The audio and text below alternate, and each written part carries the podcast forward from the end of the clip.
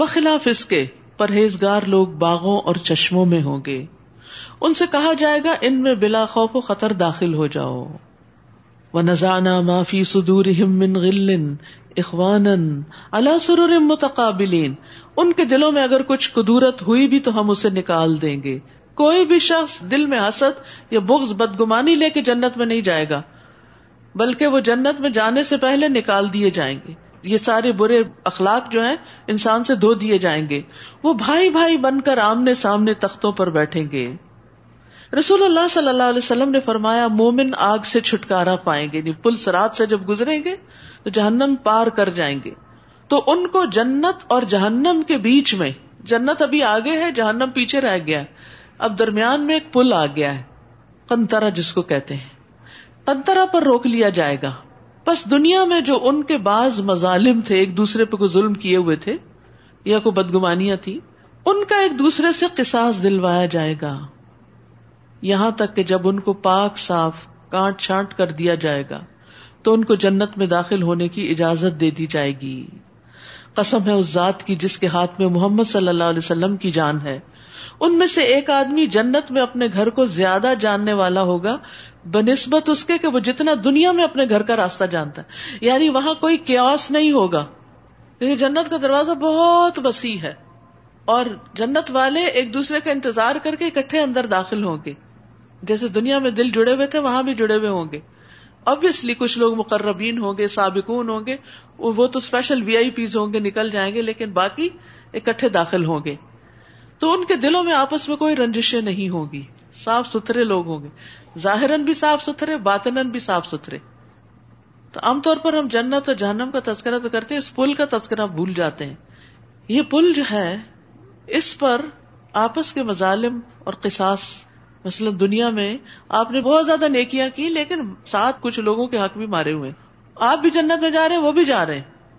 اب یہ کیسے ہو سکتا ہے کہ ان کا حق مار کے آپ جنت میں زیادہ اونچے درجے پہ چلے جائیں؟ اب یہاں آپ کو کیا ہوگا، ان کی طرف اپنی نیکیاں دینی ہوگی.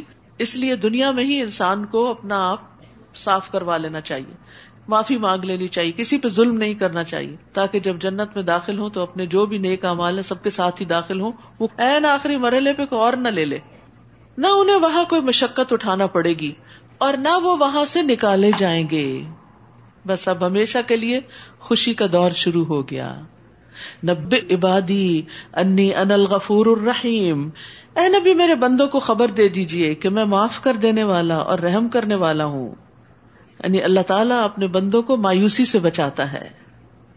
ابو ہریرہ کہتے ہیں کہ نبی صلی اللہ علیہ وسلم اپنے صحابہ کے گروہ کی طرف نکلے جو ہنس رہے تھے اور باتیں کر رہے تھے. آپ نے فرمایا اس ذات کی قسم جس کے ہاتھ میں میری جان ہے، اگر تم وہ جان لو جو میں جانتا ہوں تو تم ہنستے کم اور روتے زیادہ.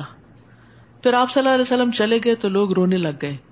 تو اللہ سبحانہ تعالیٰ نے نبی صلی اللہ علیہ وسلم کی طرف وحی کی کہ اے محمد، آپ نے میرے بندوں کو مایوس کیوں کیا ہے؟ تو نبی صلی اللہ علیہ وسلم واپس تشریف لائے اور کہا خوش ہو جاؤ، سیدھے رہو اور قریب ہو جاؤ. ابشروا وسددوا وقاربوا وان عذابی هو العذاب الالم، اور یہ بھی کہ میرا عذاب ہی دردناک عذاب ہے. ونبئهم عن ضیف ابراہیم، نیز آپ انہیں ابراہیم کے مہمانوں کا حال بتائیے. وہ فرشتوں کا ذکر جو پہلے آپ پڑھ چکے ہیں. جب وہ اس کے ہاں آئے تو ابراہیم کو سلام کہا. ابراہیم نے کہا ہمیں تم سے ڈر لگتا ہے. اب بیچ کی تفصیلات یہاں حذف کر دی گئی ہیں کیونکہ اس صورت کی مناسبت سے دیگر باتیں ہائی لائٹ کی جائیں گی. وہ کہنے لگے ڈرو نہیں، ہم تمہیں ایک صاحب علم لڑکے کی بشارت دیتے ہیں. ابراہیم نے کہا کیا مجھے اس حال میں اولاد کی خوشخبری دیتے ہو جبکہ میں بوڑھا ہو چکا ہوں؟ پھر یہ کیسی بشارت دے رہے ہو؟ وہ کہنے لگے ہم تجھے سچی بشارت دے رہے ہیں، لہذا مایوس نہ ہو. قال ومن يقنط من رحمت ربه الا الضالون، ابراہیم علیہ السلام نے کہا میں مایوس نہیں، کیونکہ اپنے رب کی رحمت سے مایوس تو صرف گمراہ لوگ ہی ہوتے ہیں.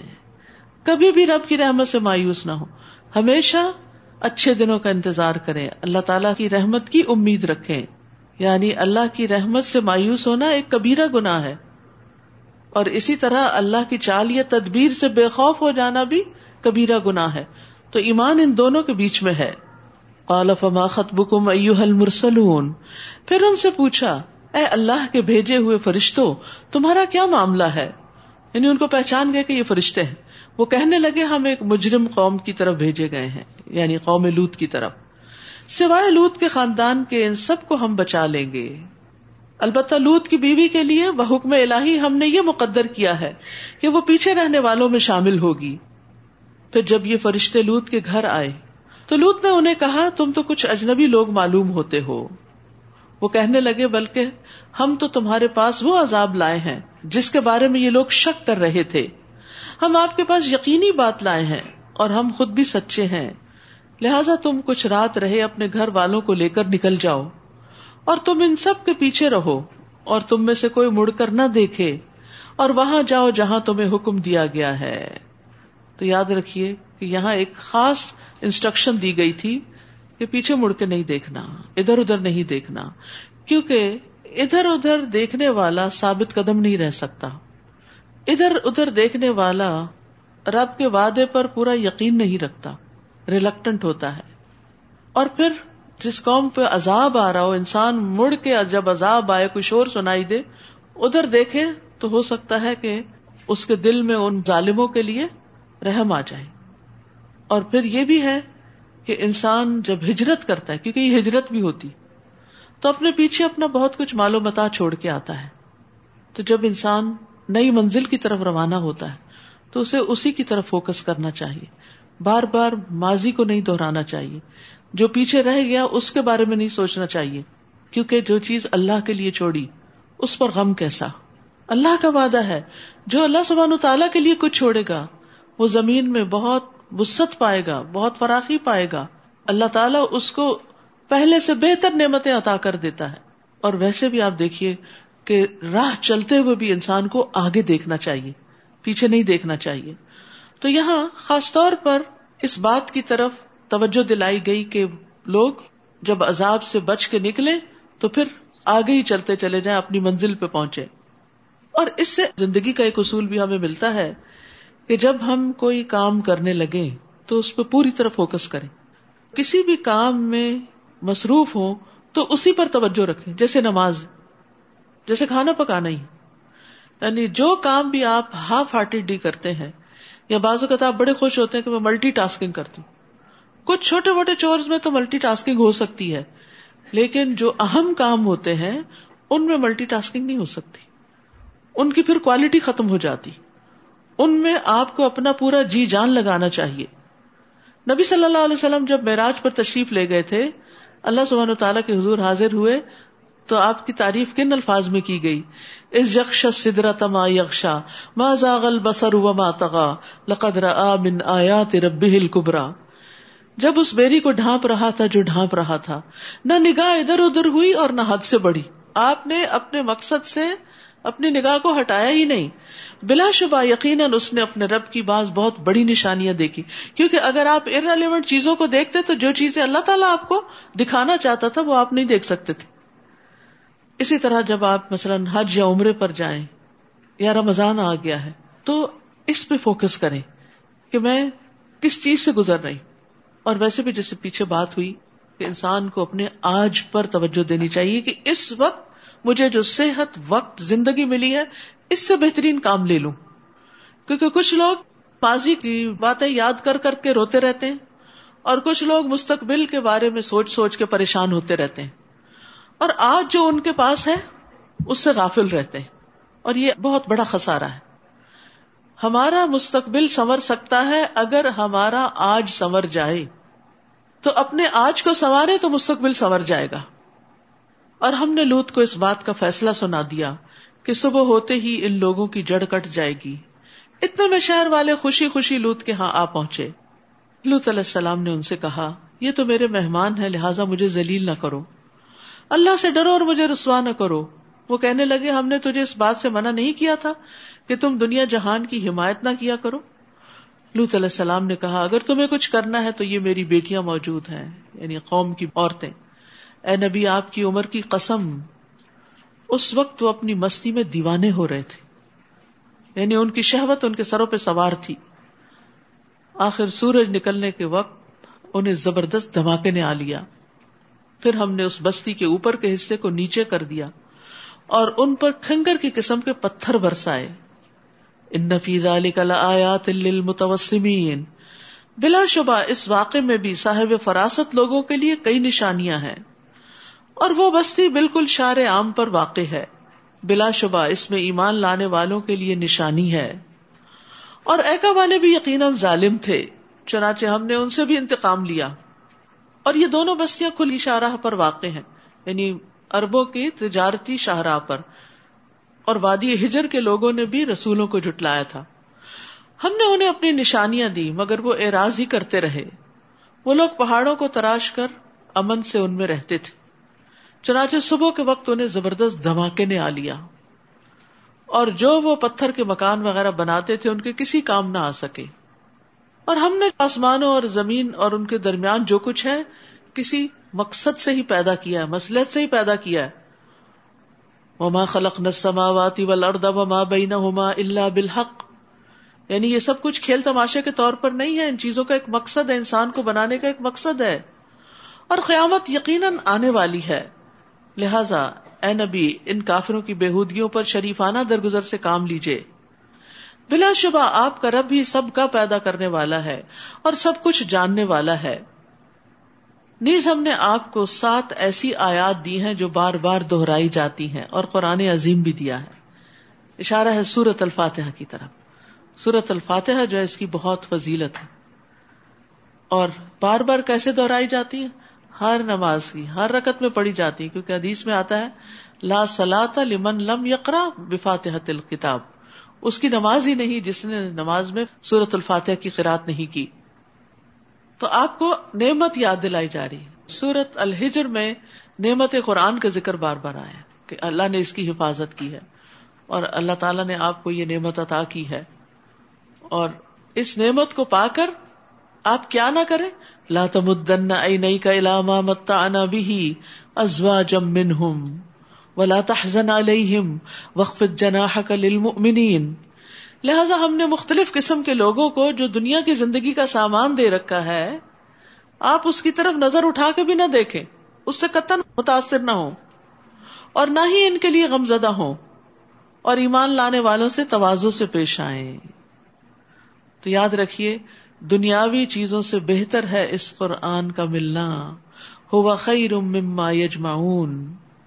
اور نبی صلی اللہ علیہ وسلم کو یہاں پر خاص تلقین کی جا رہی ہے کہ آپ ان لوگوں پہ حیران نہ ہو جنہیں بہت دنیا مل گئی ہے، اور وہ اس دنیا کے ملنے کی وجہ سے کفر اور نفاق پر اڑے ہوئے ہیں، کیونکہ تمام پیغمبروں کے ساتھ یہی ہوا ہے کہ قوم کے جو زیادہ امیر لوگ تھے یا جن کو دنیاوی نعمتیں زیادہ ملی تھی، ان میں سے بہت کم ان پر ایمان لائے۔ وہ یہ سمجھتے تھے کہ اللہ ہم سے راضی ہے، آج بھی دیا، آخرت میں بھی مل جائے گا اگر کوئی آخرت ہوئی، تو اس لیے پیغمبر کی باتوں کی وجہ سے اپنی دنیا کو قربان کرنے کی ضرورت نہیں۔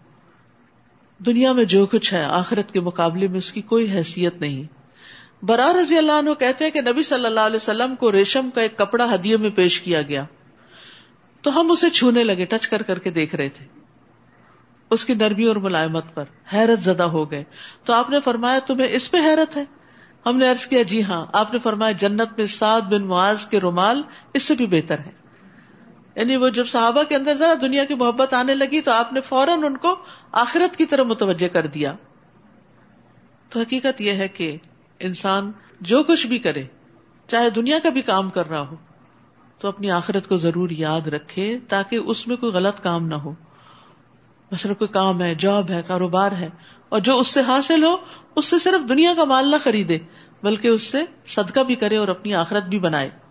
ابو ہریرہ رضی اللہ عنہ سے روایت ہے کہ وہ پودا لگا رہے تھے، گارڈننگ کر رہے تھے، رسول اللہ صلی اللہ علیہ وسلم ان کے پاس سے گزرے، فرمایا اے ابو ہریرہ کیا لگا رہے ہو؟ میں نے کہا اپنے لیے پودے لگا رہا ہوں، آج کل سپرنگ ہے نا تو ہر کوئی پھول لگا رہا ہے۔ آپ نے فرمایا کیا میں تمہیں اس سے بہتر پودے نہ بتاؤں؟ ابو ہریرہ نے عرض کیا جی ہاں اللہ کے رسول۔ آپ نے فرمایا کہو سبحان اللہ والحمد للہ ولا الہ الا اللہ واللہ اکبر، ان میں سے ہر ہر کلمے کے عوض جنت میں تمہارے لیے ایک ایک درخت لگایا جائے گا۔ اب اس کا کیا مطلب ہے ہم پھول نہ لگائیں, پودے نہ لگائیں, کوئی کسان کام نہ کرے, صرف مسجد میں بیٹھ کے تسبیح کیا کرے؟ یہ مطلب نہیں. اس کا مطلب یہ ہے کہ پودے لگاتے ہوئے بھی اپنی آخرت کو یاد رکھو. پودے ہاتھ سے لگانے ہیں, زبان خالی ہے, زبان سے سبحان اللہ والحمد للہ ولا الہ الا اللہ واللہ اکبر پڑھتے رہو. اور ایک اور انسٹرکشن یہاں جو دی گئی وہ کیا ہے, وخفض جناحک للمؤمنین, مومنوں کے لیے اپنے پہلو جو ہے نرم کر لیجئے, یعنی اپنے فالوورز کو, اپنی ٹیم کو, اپنے ساتھیوں کو اپنے قریب کر لیجئے. کبھی آپ نے دیکھا ہوگا مرغی جو اپنے چند چکس کو لے کے چل رہی ہوتی, بڑا ہی پیارا منظر ہوتا ہے, جس میں وہ ان کو سکھا رہی ہوتی کہ دانہ ان کا کیسے چگنا ہے. تو اتنے میں کوئی جہاز گزرتا ہے یا کوئی چیل اس کو دکھائی دیتی ہے تو وہ اپنے پر کیسے کرتی, پھیلا لیتی اور سارے بچوں کو نیچے لے آتی, یعنی ان کو ایک احساس تحفظ دیتی. لیڈر کی یہ کوالٹی ہونی چاہیے کہ وہ اپنی ٹیم کو کانفیڈنس دے, احساس تحفظ دے, ان کو اعتماد دے کہ کچھ فرق نہیں پڑتا, فکر نہ کرو, سب ٹھیک ہو جائے گا. اور پھر قریب کرنے کا معنی بھی ہے. ابن عباس کہتے ہیں کہ نبی صلی اللہ علیہ وسلم سے لوگوں کو دھکیلا نہیں جاتا تھا, نہ مارا جاتا تھا, جو قریب آنا چاہتا تھا آنے دیا جاتا تھا. آپ صلی اللہ علیہ وسلم کمزور مسلمانوں کے پاس جاتے, ان سے ملاقات کرتے, ان کے مریضوں کی بیمار پرسی کرتے, ان کے جنازوں میں حاضر ہوتے. یعنی انسان کو اگر کوئی بڑا مرتبہ دنیا میں مل جائے تو غریبوں کو بھولے نہیں, ایسی جگہوں پہ جائے جہاں انسان کا دل نرم ہو. جابر کہتے ہیں کہ آپ چلنے میں پیچھے رہتے, کمزور کو چلاتے اور اپنے پیچھے بٹھاتے اور ان کے لیے دعائیں کرتے, لوگوں کی حاجتیں پوری کرتے. نبی صلی اللہ علیہ وسلم بڑے رحم دل تھے, جب کوئی آپ کے پاس آتا آپ اس سے وعدہ کر لیتے اور اس سے پورا کرتے, بشرطے کہ آپ کے پاس ہوتا. کبھی نہیں بھی ہوتا تھا تو قرض لے کے دوسروں کو دے دیا کرتے تھے. ایک دفعہ اقامت کہی گئی نماز کی اور ایک اعرابی آپ کے پاس آ گیا, کپڑا پکڑ لیا, کہنے لگا میرا ذرا سا کام رک گیا, آپ میرے ساتھ چلیں کہیں میں اسے بھول نہ جاؤں. آپ اس کے ساتھ چلے گئے, اس کی ضرورت پوری کی, بعد میں آ کے نماز پڑھائی, حالانکہ اقامت ہو چکی تھی. اسی طرح ایک عورت تھی جس کے عقل میں کچھ فطور تھا, تو وہ آپ کو کہنے لگی کہ میرا ایک کام ہے. آپ نے فرمایا تم جس گلی میں چاہو بیٹھ جاؤ, میں تمہارا کام کر دوں گا. تو اس عورت نے راستے میں آپ سے بات کی اور اپنا کام بتایا, اور جو بھی اس کا کام تھا آپ نے کر دیا.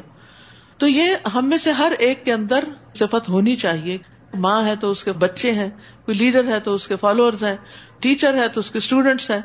تو اسلام میں ایسا بڑا چھوٹا نہیں ہے کہ کچھ لوگ وی آئی پیز ہیں اور وہ اپروچیبل ہی نہ ہو, یہ نہیں ہونا چاہیے. اور کہہ دیجئے کہ میں تو صاف صاف عذاب سے ڈرانے والا ہوں, جیسا کہ ہم نے عذاب ان تقسیم کرنے والوں پر نازل کیا جنہوں نے قرآن کو ٹکڑے ٹکڑے کر دیا. ٹکڑے ٹکڑے کرنے کا مطلب کیا ہے, بعض حصے پہ ایمان لائے اور بعض کا انکار کر دیا. سو آپ کے رب کی قسم, ہم ان سے ضرور ان اعمال کی باز پرس کریں گے جو وہ کرتے رہے. لہذا جو آپ کو حکم دیا جاتا ہے وہ کھل کے سنا دیجئے اور شرک کرنے والوں کی پرواہ نہ کیجئے. ان ٹھٹھا کرنے والوں کو ہم کافی ہیں جو اللہ کے ساتھ دوسرے الہ بھی قرار دیتے ہیں. ان قریب انہیں سب کچھ معلوم ہو جائے گا. ہم جانتے ہیں جو کچھ یہ لوگ کہتے ہیں, اس سے آپ کا دل گھٹتا ہے, یعنی لوگوں کی باتوں پر آپ کا دل تنگ ہوتا ہے. لہٰذا آپ اپنے رب کی حمد کے ساتھ تسبیح کیجیے اور سجدہ کیجیے. تو یہاں دل کی گھٹن کا ایک اور علاج بتایا گیا, وہ ہے نماز اور تسبیح. یعنی سبب کوئی بھی ہو, چاہے لوگوں کی باتیں ہوں یا مستقبل کا کوئی خوف ہو یا ماضی کا کوئی غم ہو, جب غم شدت پکڑے تو قرآن مجید کی تلاوت کے علاوہ تسبیح کی کثرت اور نماز کی کثرت فائدہ دیتی ہے. رسول اللہ صلی اللہ علیہ وسلم نے فرمایا, جو رات سے خوف کھائے کہ وہ اسے پریشان کرے گی, یا مال خرچ کرنے سے بخل کرے, یا دشمن سے مقابلے سے ڈرے, تو چاہیے کہ وہ اس قول کی کثرت کر دے, سبحان اللہ و بحمدی, کثرت سے پڑھے, کیونکہ یہ اللہ کے نزدیک سونے کا پہاڑ اللہ کے راستے میں خرچ کرنے سے زیادہ محبوب ہے. یعنی آپ سونے کا پہاڑ صدقہ کریں تو اتنا اجر نہیں ملے گا جتنا تسبیح کی کثرت سے ملے گا. وَعْبُدْ رَبَّكَ حَتَّى يَأْتِيَكَ الْيَقِينَ, اور اپنے رب کی عبادت کیجئے حتیٰ کہ آپ کے پاس یقینی بات یعنی موت آ جائے. حقیقت یہ ہے کہ موت سب سے بڑا یقین ہے.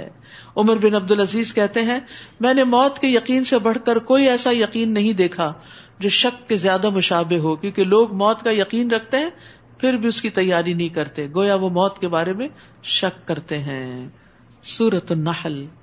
بسم اللہ الرحمن الرحیم اتا امر اللہ فلا تستعجلوه سبحانہ وتعالی عما یشرکون ينزل الملائكة بالروح من أمره على من يشاء من عباده على من يشاء من عباده أن أنذروا أن أنذروا أنه لا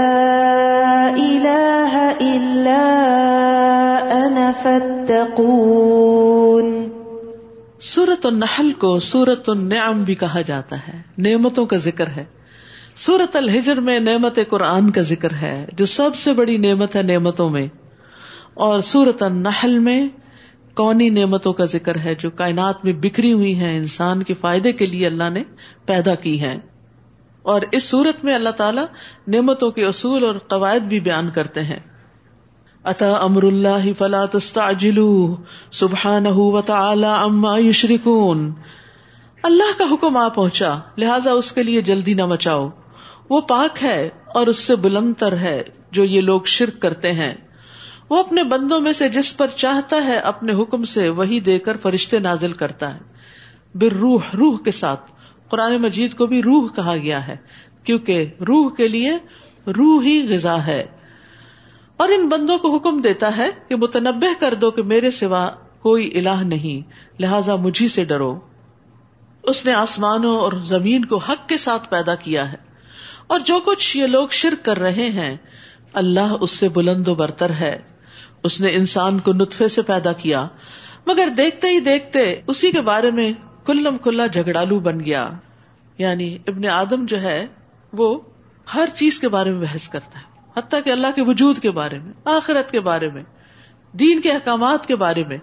پیدا اللہ نے کیا، چاہیے تھا کہ اللہ کے آگے سر جھکا دے، ہر چیز کو مان جائے بغیر کسی بحث مباحثے کے.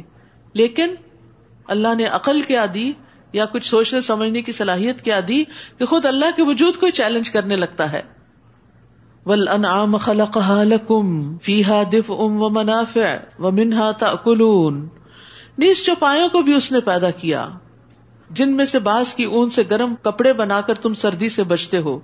لکم فیہا دفع و منافع و منہا تاکلون. نیز اور بھی کئی فائدے اٹھاتے ہو اور بعض کو تم کھاتے بھی ہو. یعنی جانوروں کے حقوق کا یہاں پر ذکر کیا گیا ہے. یہ اللہ نے تمہارے لیے پیدا کیے اور تم ان سے فائدے اٹھاتے ہو، تو پھر ان کا خیال بھی رکھو. نیز جب تم انہیں شام کو چرا کر لاتے ہو اور جب صبح چرانے لے جاتے ہو تو اس میں تمہارے لیے ٹھاٹ بھی ہے، خوبصورتی ہے. نیز وہ جانور تمہارے بوجھ ایسے شہر تک اٹھا کر لے جاتے ہیں جہاں تم سخت جانفشانی کے بغیر نہیں پہنچ سکتے. بلا شبہ تمہارا رب بڑا شفیق اور رحم کرنے والا ہے. اس نے گھوڑے، خچر اور گدھے بھی پیدا کیے تاکہ تم ان پر سواری کرو، اور وہ تمہارے لیے باعث زینت بھی ہیں.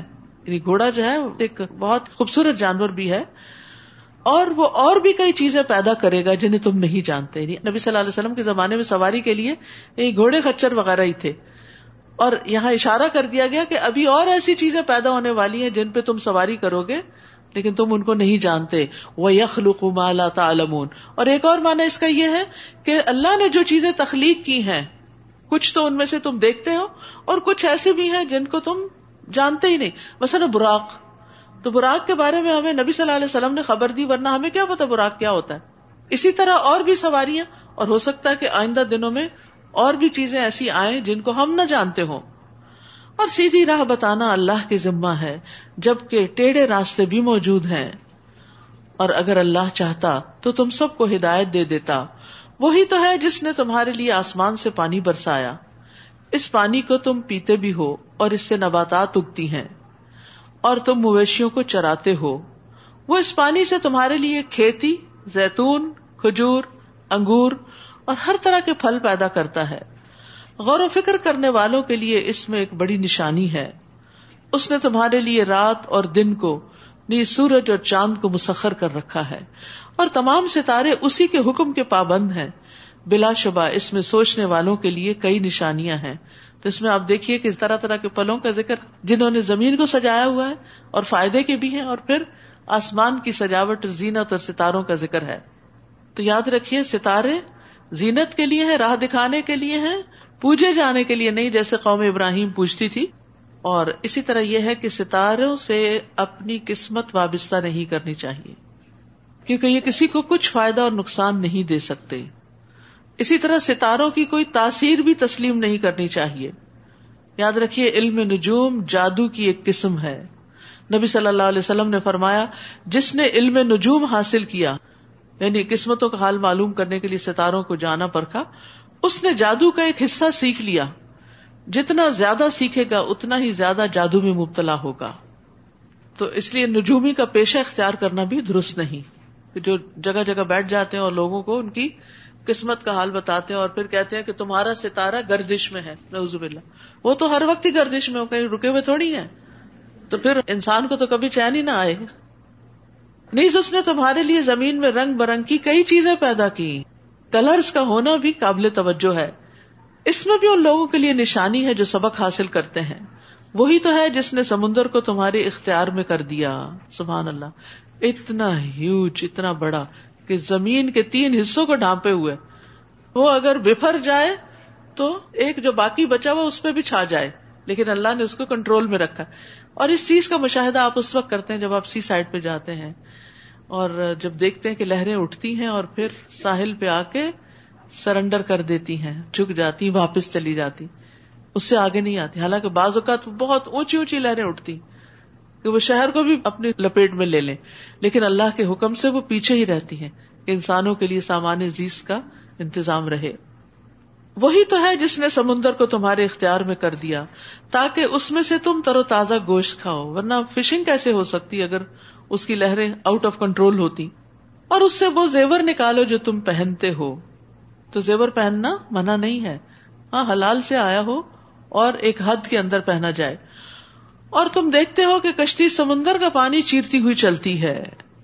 کبھی آپ کسی لانچ پہ بیٹھے ہیں، جب سمندر کے بیچ میں عین جاتے ہیں تو کس طرح پیچھے باقاعدہ پانی دو حصوں میں سپلٹ ہوتا ہوا نظر آتا ہے۔ اور اس لیے بھی کہ تم اللہ کا فضل تلاش کرو اور اس کا شکر ادا کرو۔ یعنی سمندر تمہارے لیے بنایا، مچھلیاں تمہارے لیے پیدا کی، زیورات سب نکالو، محنت کرو، کماؤ، حاصل کرو، لیکن جائز طریقے سے، اور پھر خرچ بھی جائز طریقے سے کرو، اور ان میں کھو کے نہ رہ جاؤ۔ یہ ہے اصل مسئلہ۔ اور پھر یہ کہ کشتیوں کے چلنا بھی اللہ کی قدرت کی ایک علامت ہے کہ کس طرح ایک سوئی سمندر میں ڈوب جاتی ہے اور پہاڑ جتنے جو شپس ہوتے ہیں وہ پانی کی سطح پر آرام سے تیرتے ہوئے چلے جا رہے ہوتے ہیں۔ نیز اس نے زمین کو ہچکولوں سے بچانے کے لیے اس میں مضبوط پہاڑ رکھ دیے تاکہ تمہیں لے کر ہچکولے نہ کھائے، ورنہ تو ہر وقت ہی زلزلہ آیا ہوا ہوتا، کچھ کام نہ کر پاتے۔ اور نہریں بھی بنائی اور راستے بھی تاکہ تم آتے جاتے وقت راہ پا سکو۔ یعنی کچھ انسان نے روڈز بنائی ہیں، لیکن کچھ جو ہیں وہ بالکل قدرتی راستے ہیں۔ پہلے زمانے میں روڈز بنائی نہیں جاتی تھی، لوگ انہی قدرتی راستوں پر چل کر ایک جگہ سے دوسری جگہ جاتے تھے۔ اس نے زمین میں راستہ بتانے والی علامتیں رکھ دیں اور تاروں سے بھی لوگ ہدایت پاتے ہیں، لیکن کچھ لوگ بھٹک بھی جاتے ہیں، وہ تاروں کو اپنی قسمت کا حال معلوم کرنے کا ذریعہ بنا لیتے ہیں، جبکہ اللہ نے ان کو کچھ اور مقاصد کے لیے پیدا کیا ہے۔ اب ذرا سوچو، کیا وہ اللہ جو یہ سب چیزیں پیدا کرتا ہے اس جیسا ہو سکتا ہے جو کچھ بھی پیدا نہیں کر سکتا؟ خالق اور غیر خالق برابر نہیں ہو سکتے۔ پھر بھی تمہیں سمجھ نہیں آتی؟ جو لوگ اللہ کو نہیں مانتے وہ سوچیں کہ سب کچھ کس نے بنایا، خود سے تو نہیں بن سکتا۔ اور جب کوئی چیز بنتی ہے تو وہ کسی مٹیریل سے بنتی ہے، تو وہ مٹیریل کہاں سے آیا؟ مثلاً اگر آپ یہ کہیں کہ آسمان خود ہی بن گیا، چلو مان لیتے ہیں، کس چیز سے بنا؟ جس چیز سے بنا وہ کہاں سے آئی؟ اس کو کس نے بنایا؟ اسی طرح زمین پہ جو چیزیں ہیں ان کو کس نے بنایا؟ ہم تو کہتے ہیں اللہ نے بنایا، اللہ نے یہ سب کچھ پیدا کیا، کن کہہ کے پیدا کیا یا سٹیجز میں پیدا کیا، بتدریج پیدا کیا۔ لیکن یہ کہنا کہ یہ خود سے خود ہی سب کچھ وجود میں آ گیا، تو سب خود سے خود وجود میں نہیں آ سکتا۔ اسلام اس چیز کا جواب دیتا ہے کہ اللہ خالق کل شیء وہو علی کل شیء وکیل. اللہ ہی ہر چیز کا خالق ہے اور وہ ہر چیز پر نگران بھی ہے. وَإِن تَعُدُّوا نِعْمَةَ اللَّهِ لَا تُحْصُوهَا إِنَّ اللَّهَ لَغَفُورٌ رَحِيمٌ. اور اگر تم اللہ کی نعمتیں گننا چاہو تو کبھی ان کا حساب نہ رکھ سکو گے. بلا شبہ اللہ معاف کرنے والا رحم کرنے والا ہے. تو اللہ سبحانہ وتعالی اس صورت میں بہت سی نشانیوں کا ذکر کریں گے کائنات کی، تاکہ لوگ اللہ کو پہچانیں اور اس کی وحدانیت کا اقرار کریں.